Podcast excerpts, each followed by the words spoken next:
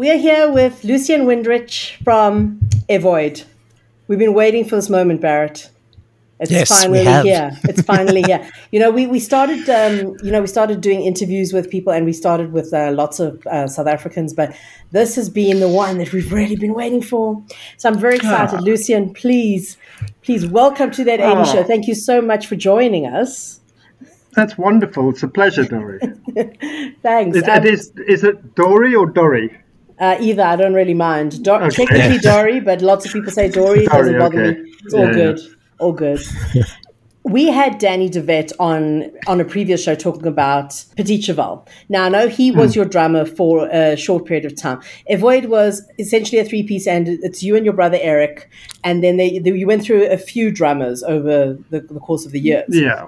Yeah. So let's start at the very beginning. How did the band come about? Like what what made éVoid a thing? Well, there are two incarnations. There's there's Void, that was with Danny, myself, um, Terry and Dallas doing sort of rock Genesis and all kinds of cover things. But when we started on the cover circuit, we thought if we're going to do the cover so circuit, we're going to at least do some of our own stuff. So this was way back 1979.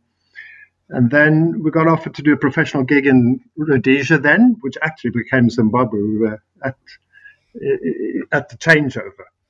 And then in 82, we broke up. Danny and Agia joined the band. Danny left. And then we started the three piece.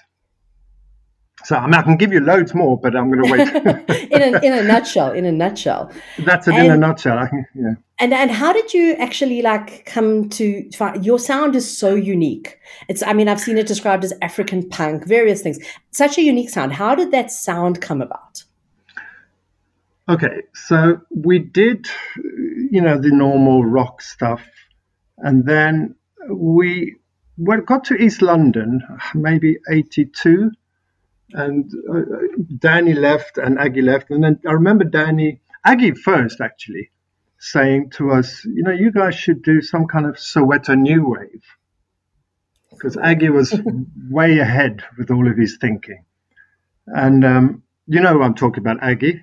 Yes, I, and Ag- Aggie was uh, eventually in the Electric Petals. I knew him quite well. Yes, for a while. exactly. Yeah, yeah, yeah. and, and I and I had worked in African record bars, and I, so I, I was familiar with the music, but I didn't think that I was going to take something like that seriously. Do you know what I mean? It was just part of Yeah. my background. Yeah. A- And um, he said, "No, no, you should do Soweto New Wave," and they had already cut all their hair. They were uh, new wave and two tone and stuff, and I was I still had my hippie long hair. You know, I was, I was still holding on for as long as I could. and then when Danny left, um, not too sure why Danny left, but he said he challenged me actually. He said, "Well, if you're going to do some kind of African-y thing, you're going to have to do it convincingly. Mm. You know, it has to be, it has to become a lifestyle. You have to live it. Those were his- his exact words. You have to live it. And so I thought, okay, bloody hell, I will then. and so we we started taking on messing around with the guitar sounds. The jam became a three piece. We were actually a two piece. We're needing a drummer, but then once we had the drummer, we started messing about with chord structures, just jangly bits, and and really enjoying it. And and then the image slowly started coming together. Yeah. Yeah, and I mean that image was very dramatic. I remember. I mean, obviously, you know, I mean, a lot of the '80s is very dramatic, but when I think about your album covers specifically, it's like the the makeup and you know the clothing. It's it's really very some something very unique. Yeah, no, Dory, it, it was, but but at the time, obviously, we were in the new romantic period. So Yes. um, a lot of that makeup on the Okies was happening all over the place. and so, and but to be honest, it's so funny the eighties, those early eighties, because being androgynous just was absolutely fine. It didn't Yeah. matter at all. You know, I know was- nobody like it. It just seemed to be the norm. Absolutely. It just seemed completely normal to go up and there and like ponce about, you know. I mean, no, in a way it was quite strange, but but wonderful though. Anyway, so then when we did that album cover, I remember Fiona McPherson, wonderful photographer. She also did the Via Afrika stuff, I think. Yes, yes. And um, she did this photo shoot. Um, I think she must have said maybe take either her or I said I didn't want to do it with tops on because clothing can date you. Right. So I, I was saying, let's just n- not do the clothing, just us and some African beads, and that's it. You know. Yeah. Yeah. So that's how that that's how that cover came about. okay, cool. I I, Yeah. I I still own the. I mean, I've I've got uh, yeah. at least at least two albums. uh, Yeah. Yeah. so, some somewhere in my uh, collection. Where, where does the name éVoid come from? How did you guys choose that name? So the first void was without the e, Yes. and that was that was just your normal prog rock band. You know what I mean? In fact, I was heavily into Buddhism when I was seventeen, and was being in the void. You know. okay. so- yeah. so th- that's how that came about. But then Eric, when we started redefining our uh, sound and image, he wanted to the name to reflect the Africanness. So what popped into his head was e'Lollipop, the film. Ah, oh my goodness! I just want to cry when I hear that name. I just want to cry. Do you know what I mean? e'Lollipop, and he loved it because it was such a strong film, and and air uh, is is a colloquial, colloquialism for the in in in Xhosa, I think, Yeah. the Yeah. something. So we went, oh, the void, but air void, you know what I mean? And then eventually became e void. We left out the little accent. Yes. Oh wow! You know, I remember in the eighties uh, seeing your guys' names and seeing your images, and I always thought it was all French and sophisticated from France. I actually didn't realize at the time it was South African until a bit later on. So that's very Yes. interesting. The history of the name as well. Yes, I know what you mean, Barrett. Def- definitely. and and then actually, as we came to London, um, there's an urban dictionary, and the word has gone into the urban dictionary. I don't know if you know this. no. Oh, wow. What does it say? So to avoid someone means to a to avoid them by using some form of technology. So, so every time you look at your phone and you don't want to talk to someone, you're avoiding them. that's so funny and that's so clever. Isn't That's that really wonderful? cool. That's Yeah. amazing. that's a good one. I like Wonderful. that. Let's talk about a couple of the really big hits. I want to. We, we we like to some, sometimes go into like the meaning of the lyrics and stuff like that. Let's talk about Shadows. What inspired you to write it? What's the? I mean, did you have the strangest dream? Okay, no, so, I mean, I've, we've, I've never really spoken about this in, in any great depth, neither has Eric. yeah. Um, so the lyrics, Eric wrote the lyrics. Um, he had been reading Credo Mutwa okay. Yes. Indaba My Children, and he was very inspired by all these folk, African folk tales and stories. Yeah. Um, and then he had just written this thing about I had the strangest dream in the bundu bush of Africa, and and and the twist in the middle was was the whole point of the song, because you know when you muscle into attack and then you became a burning bush and I a victim of your snare. So that whole twist Yeah. was was what that story was about. But he had there was no music; it was just something he had written. Okay. Um, and he left, and you put it on it. You put it to the side. You know what it's like. And the and the word shadows wasn't in that at all. Just just the the verses. Okay. Then I I had this bassline because I was. it's going to sound odd, this, but I was I'd been listening to Yazoo. You know that don't go, Yeah. dum, dum, dum, dum, dum, Yeah. dum, you know. Yeah. And so so that kind of dum dum dum dum dum was in my head, and that's I, I just dum dum dum dum dum dum dum dum was in my head. You know what I mean? Yeah. So I I had this bassline thinking, okay, well at some point maybe I'll write a sort of a, a, a Yazoo type song. You know, that's what you think. You know. So then we had a rehearsal at Chelsea Hotel, and Wayne was there, me, Eric, and Wayne, because we used to they used to allow us to rehearse in the daytime, and and I said, oh, I've got this riff. you know. Um, and then Wayne, I played it. Eric played it on the keyboard once I'd shown him the riff, and then Wayne started just playing a simple beat, you know, dump, dump, dump, dump, and felt like, oh, that's a nice little groove. And then Eric kind of popped up and said, well, actually, I have these lyrics that, uh, you know, I think it might have been the second day when he brought them back. And then okay. he and then he started singing these lyrics over it. But we still had no chorus. We just had this lovely groove with with this story going on. yeah. And then usually when you write these songs, you go from a verse uh, into a chorus and you change chords. You change the key or you change chords. But we didn't. We didn't want to go away from the chords. yeah. the sequence. So we just. I then had something pop into my head, which is a song by Simple Minds called "Somewhere, Sometimes in yeah. Summertime," something like that. Yeah, and I had this lovely. oh, exactly. So yeah. that song popped into my head, and I went shadows, shadows. You know, I kind of, and I went, oh my god, that's of. It was the feeling, was the emotion, because I loved that song for that emotion that they had, yeah. you know, and that's what I wanted to get from because the song felt like very emotive something yeah. sinister, dark was going on. I have to tell you, I never picked up that it was inspired by Yazoo and Simple Minds. I did. I never picked that up. exactly, Dora. You wouldn't because it was. It's the feeling. It's the emotion. Yeah. You know. Yeah. My favorite track is Taxi Man. okay. I love that. So I'm going to ask the same question. Uh-huh. Uh Did you see someone on the highway heading into town? So the lyrics for that one, no, I didn't. the, answer, the short answer is no. That was those were Carl's lyrics. Okay. So my older brother Carl, who was our manager, also a very good musician, and wrote loads of songs. And he again had a pile of lyrics lying around. And once I'd written the basic track, I thought, oh, God, I need like because with I needed a really poppy, simple poppy lyric. Um, now, with Taxi Man, what it was for me musically is it was a kind of a could you be loved?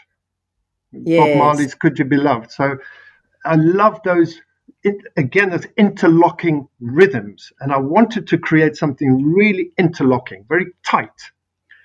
Um, so I'd, I'd, again, I'd had the groove, I had a basic melody, but I didn't have any lyrics. So then I went to Carl and said, "Can I have a look through your lyric song sheet?"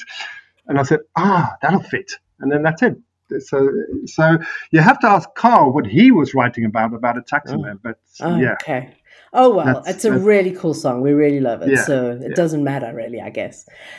I was looking on on the Wikipedia page about you, and I mean, there's all sorts of really interesting things about how you had some run-ins with the police.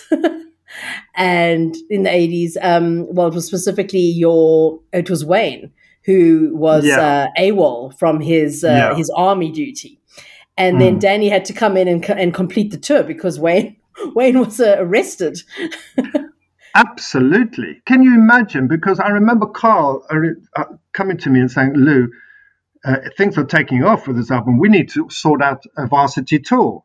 Yeah. You know, and and and he said, I think it was Robbie Mann. Robbie Mann and wanted to join in with Carl and put some money in. And uh, Carl said, listen, we're going to put in 30,000 pounds of our own, uh, not pounds, rands of our own. And I went, what? Because to me, that sounded like loads of money then, just to, for a totally unknown band. Yeah. But we, but we made about 90,000 on the tour, which is, which is incredible. So he then said, we were just about to go on, out on tour. I still remember this. And Wayne said, Carl, I have to tell you something. Uh, Carl said, What? He said, Look, I'm actually on AWOL, and if we go tour anywhere near Grahamstown, they're probably going to come and get me. and he went, Oh, thanks for telling us. Now, Wayne, bloody hell.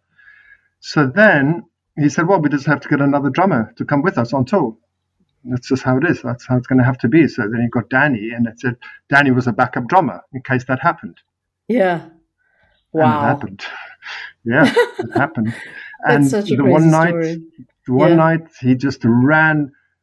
Uh, uh, um, it was quite late, and I remember remember him running out the back, Wayne. And I thought, oh god, they've come. But they he ran off somewhere, but they caught him, and that was it. So then Danny was doing the gig with us. Wonderful. From then on. What a crazy story! I mean, it's a great, it makes a great story in the long run, right?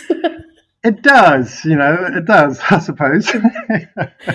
It's so funny because on this, uh, uh, uh, again, on the Wikipedia page, it says here criticism was leveled at the band that the band that you were what androgynous misfits, pretentious white boys in beads, and shallow-minded slaves to fashion and rhythm.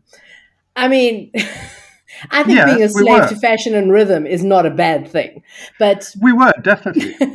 but I mean, that, so that, that whole thing about being white boys in beads. I mean, right now, I mean, yeah. nowadays there's the whole cultural appropriation thing. Like, but it what was it? A, was it a big deal then? You know, it's interesting, Dory, because I did a degree in anthropology, and my tutor asked me the same question. Mm. She said, "Well, wasn't that cultural appropriation?" So I said, "Yes, it was." No, but it's true. It, to to yeah. some extent, it was. But then I said, when, for example, we approached the, the Ndebele women to make this beads for us, we, we gave them a job. Did you want to do this? Do, you know, we paid them mm. really well. They came to us and said, please, we need more work. Give us more work. So they made more beads. They made more beadwork and all that kind of stuff for us. Yeah. So yes, it is.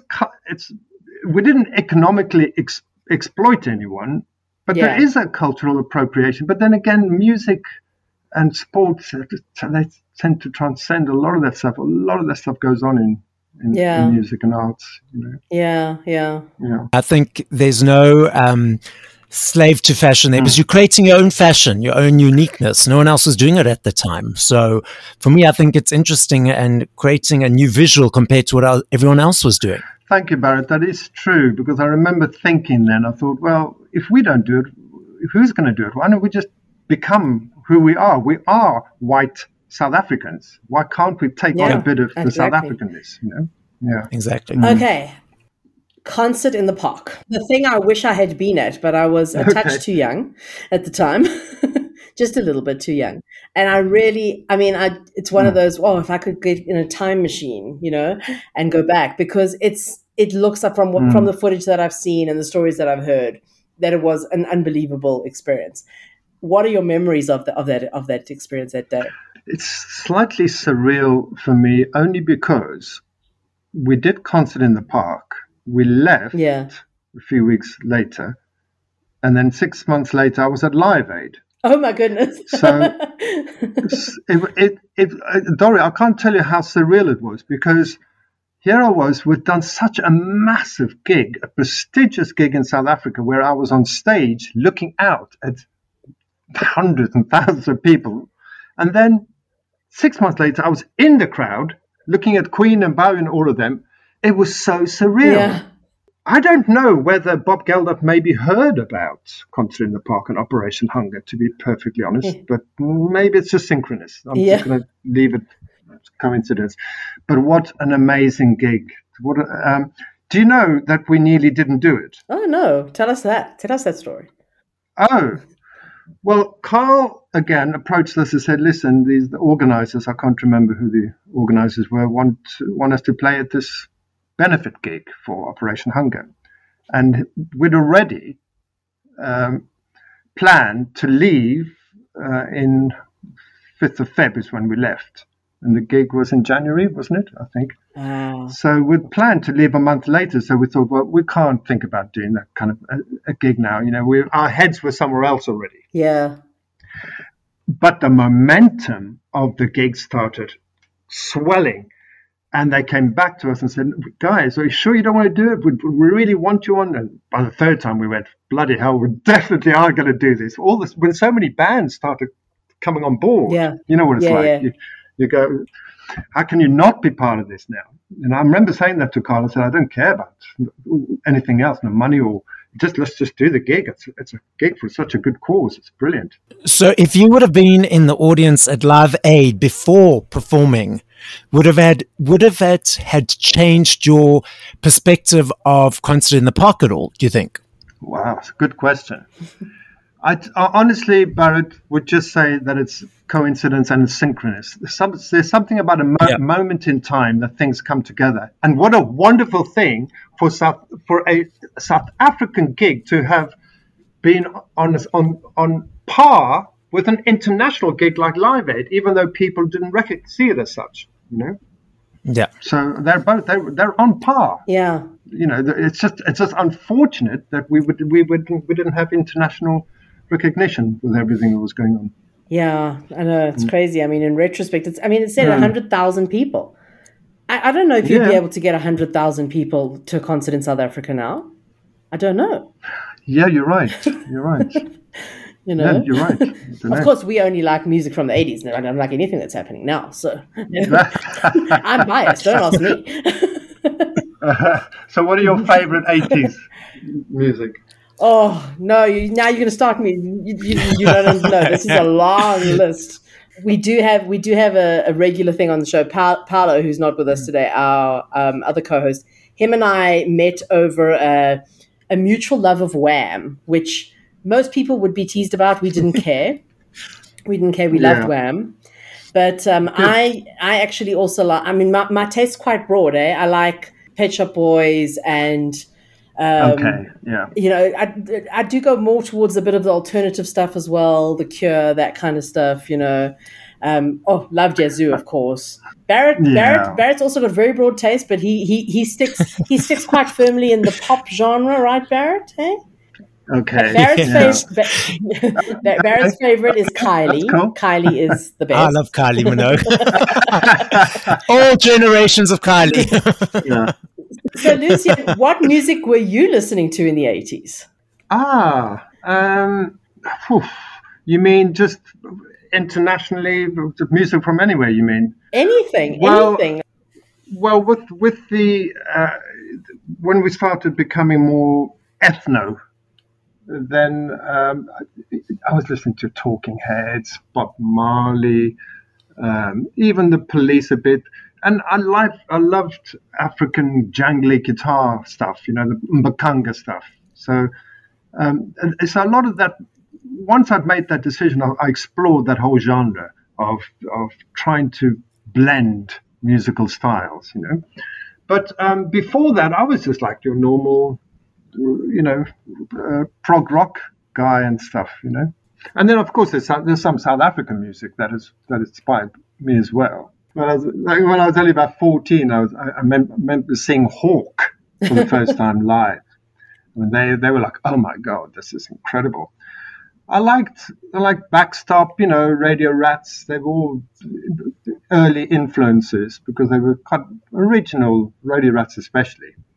Um, and then you know, but then songs, you know, things like Bright Blue, contemporary artists like Bright Blue with Weeping, and you know, with Lucky Dube. I was never a big Juluka fan. I mean, I think the reason being was that I was, we were doing, trying to create a pop alternative crossover, and they were, were doing their version of a crossover. So I sort of saw them as a as a competitor. Do you know what I mean? Mm. So as much as I love African Sky Blue, but uh, he he felt a bit too folky for me, uh, Johnny. So and I wanted to get away from that. So in my head, I know what I was doing. I thought, no, no, no, this, I have to get away from this. I mustn't be influenced by this. so, Luci- Lucien, when you were yeah. uh, touring and creating music during the 80s, were there any other South African artists that you collaborated with, if not collaborated with, socialized with, that were uh, uh, popular at the time? Actually, not many, Barrett. I mean, uh, that we socialized with. Um, I mean, Wonderboom came later, but that's when I was in London. Um, at the time, I'm trying to think whether. I mean, we'd do gigs um, with other bands, but but but you know, I mean, I think that was the extraordinary thing about concert in the park, where all these bands suddenly played together. We we never normally would all play together. That's the first time I actually met Johnny Clegg. Do you know what I mean? So in the, in backstage. And if, if you think of it during the 80s, people collaborated potentially less, you know, crossover artists than they do now these days. This person's collaborating with that person, with this person, that person. Back in the 70s, 80s was more Yeah. their own solo Yes. journey, uh, you know, as a band or as a solo artist, but going on their own journey. There wasn't that much of a crossover collaboration as compared to today. That's a very good point, Barrett, because I think it's part of the zeitgeist, again, the spirit of the age of the 80s. The 80s was just all about that arrogance, like me and, and, and my band. I even remember reading something on Freddie Mercury saying, you know, no, we want to be the greatest. We want to be the biggest rock band and pop band and stuff, you know, and all of that kind of stuff. So, yes, you're right. It's a real 80s thing. And it, it did produce incredible stuff because you had such diversity in the 80s when I think about it. But but but every but not collaboratively. You're right. You're absolutely right. We won't keep you much longer, Lucy. I just want to. Um, do you have any other amazing memories from that time, like when, like just before you went to London, or even like as you got to yeah. London, like that? Just it must have been such a such a such an adventure, just to you know have all these all this so there's lots of stories, to be honest, because when we arrived in February, it was snowing in London, and uh, I, you know, coming from South Africa, the snow was really weird, and we still had all our colourful ethno gypsy garb on, bright, brightly coloured in the snow, and we and we went to go and visit the uh, uh the young guy from Warner Brothers, who was yeah. the A and R guy and he was a German goth punk, completely opposite. So, so there we were sitting in the Brothers office, Eric and I, and this goth guy, and he's looking at us, and he says, "You know, um, you guys stick out like canaries in this country, you know, and um, you know you, will be killed." Something about uh, the the sparrows. There was something about a story about the cana- sparrows will kill the canaries or something. You know, he was, he was trying to say like we're going to be hmm. fluffed out. There's no mm. way we're going to make it here. And uh, he was really against us. wasn't in, interested in us at all. He said, "Aren't all South white South Africans murderers?" Yeah. You know, that's how he started. It was it was hectic. It was really hectic. yeah, but I mean that must have been like something to actually overcome yeah. because there there was definitely a specific perception about South Africa in in that time. How did you deal with that? I cried. Mm. For about a year, I felt I, I'd been betrayed because we weren't shown what what was actually happening. We were, you know, the, the stuff was mm. hidden from us, and the BBC are so good at portraying and, and, and uh, broadcasting stuff. And I thought, I never, I never knew any of this. I never knew this. I never knew that. All the stuff that they were showing. Yeah. So it was really, it was a huge cultural shock. I remember I was in tears thinking, why I, I, I, didn't know all of this. I mean, I did. You heard about it, but not when you see it, Dory. Not when you actually see the stuff. You know? Yeah, yeah. It was really hard, really hard to handle. What made you move to London in the first place? Oh, I was naive. You know, I, I was in love with the English music scene, Melody Maker, New Musical Express. I just thought um, if I said to Carl, my older brother who'd taken on management, I said, I'm not too sure if if I want to continue here. He said, look, let let just let's just try for another year and see how it goes, and then we can go. Because I I was going to go either way. I was going to go. I don't know why, Dory. I just wanted to to go. I, maybe I was naively thinking I could be big in, in London, you know. Mm. But there you go. There's those big dreams, and then it, then éVoid became big. And the strange thing was, we should have stayed a bit longer and created written a few more albums, but no, we left. oh, oh well. You did. You did at least do some yeah. amazing things before you left. Thank you. Yeah. the only only other thing I remember when you were saying of any other stories was just when we used to play Shadows live, and because Shadows, whenever you have that chorus, that thumping, thumping beat. Yeah. And I remember, I remember the floor at Stellenbosch University just caving in and people disappearing down a hole. Oh in my the floor. goodness! Are you serious? Did that really happen? Did, oh my word! It, it, it, it, seriously, seriously, I could not believe it and they and then they put like a table, one of these trestle tables, to try and cover the hole. Obviously, nobody was seriously injured. Also, I mean, they probably were too drunk to notice, knowing the reputation there. I mean, it's unbelievable. You know, because that resonance, you know what I mean? Boom, Yes. boom, you, you, boom. you literally brought down the house. I mean, you know. Yeah. Brought down the floor and the house. That's true. It was fantastic. Oh well, I mean, it's it, it must be really cool for you to at least have all those memories as well. Because I mean, my memory is obviously my experience of just hearing the music as an outsider. But you did it, and I mean, so, Yeah, so that's you, really yeah. cool. Yeah. Yeah. And thank you so much. It was good. Thank you so much for your time and for joining us on on that 80 show. That's fine. It's been a pleasure. Yes. It's lovely talking about it. I don't talk about it enough. Oh well, we'll have to just uh, drag you on again sometime and make you think of more stories. Yeah.